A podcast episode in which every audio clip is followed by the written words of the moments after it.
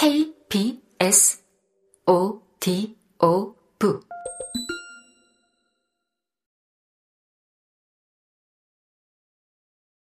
찰리가 내 그림을 그렸어요. 종의 기원 7장에서 그걸 볼 수 있을 거예요. 물론 제가 좀 변했죠. 내가 배를 탔을 때 28번째 봄을 맞이했고 1836년, 그러니까 난 1808년에 태어났을 거예요. 날짜는 정확히 모르겠어요.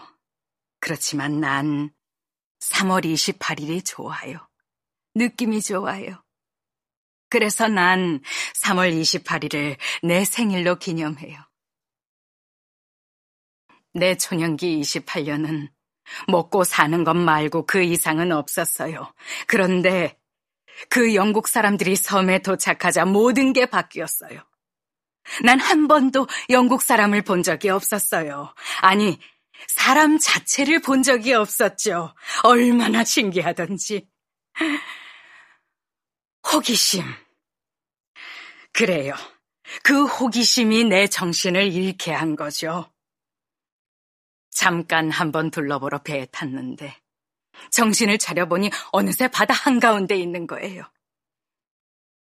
피치로이 선장이 날 발견하자 이 짐승으로 승무원 전원을 위한 수풀을 만듭시다 하는 거예요. 그런데 잘리가 허락하지 않았어요. 날 자기 방에 데려가서 대야에 내려놓고는 말했죠. 돈 워리 해리. 해리. 그래요. 교수님이 들으신 대로예요. 역사에서 가장 위대한 박물학자가 거북이 암컷과 수컷을 구분할 줄 몰랐던 거예요. 사실 우리는 당신들 인간처럼 거시기를 아주 쉽게 구분할 수 있는 건 아니죠. 찰리가 날 헬이라고 불러서 난 헷갈렸어요. 내가 어떤 성을 좋아해야 할지 모르겠더라고요. 해리엇이라고 결정한 건 제2차 세계대전 때 한 스코틀랜드 낙하산 됐습니다. 침묵. 로빈슨 부인. 부인 나이를 고려해서 참으려고 했습니다. 그리고 압니다. 우리 모두가 그렇게 될 수 있다는 것도. 노인의 정신 착란, 치매. 유감입니다. 그렇지만 제가 부인을 도와드릴 수는 없습니다. 아, 사촌이 정신과 의사예요. 아내가 번호를 드릴 겁니다. 어, 그리고 괜찮으시다면. 절 늙은 미치광이로 보시는군요. 제가 다윈의 거북이라는 걸 믿지 않으시는군요. 부인은 다윈이나 그 누구의 거북이가 아닙니다. 물론 부인의 얼굴이 거북이를 연상하기는 합니다. 마치 어떤 사람은 강아지를 또 어떤 사람은 원숭이를 연상하게 하듯이 말이에요. 아, 목이 짧으시죠. 또 그 꼽추는 거북이 등을 생각나게 할 수도 있습니다. 부인이 동네에서 거북이라고 불리신다면 그 별명이 아주 잘 붙여진 건 분명합니다. 절 믿지 않으시는군요. 그렇다면 이건 어떻게 설명하실래요? 해리엇은 등을 교수에게 들춰 보인다. 만져보셔도 돼요. 교수가 만지려 하지만 결국엔 만지지 않는다. 아, 아, 아, 그래요. 아주 신기한 일입니다. 아주 희귀한 피부병일 수 있습니다.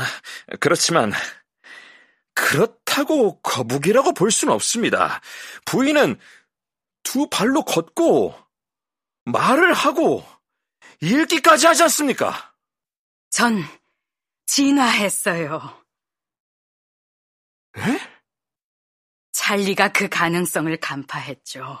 13장에서 언급했어요.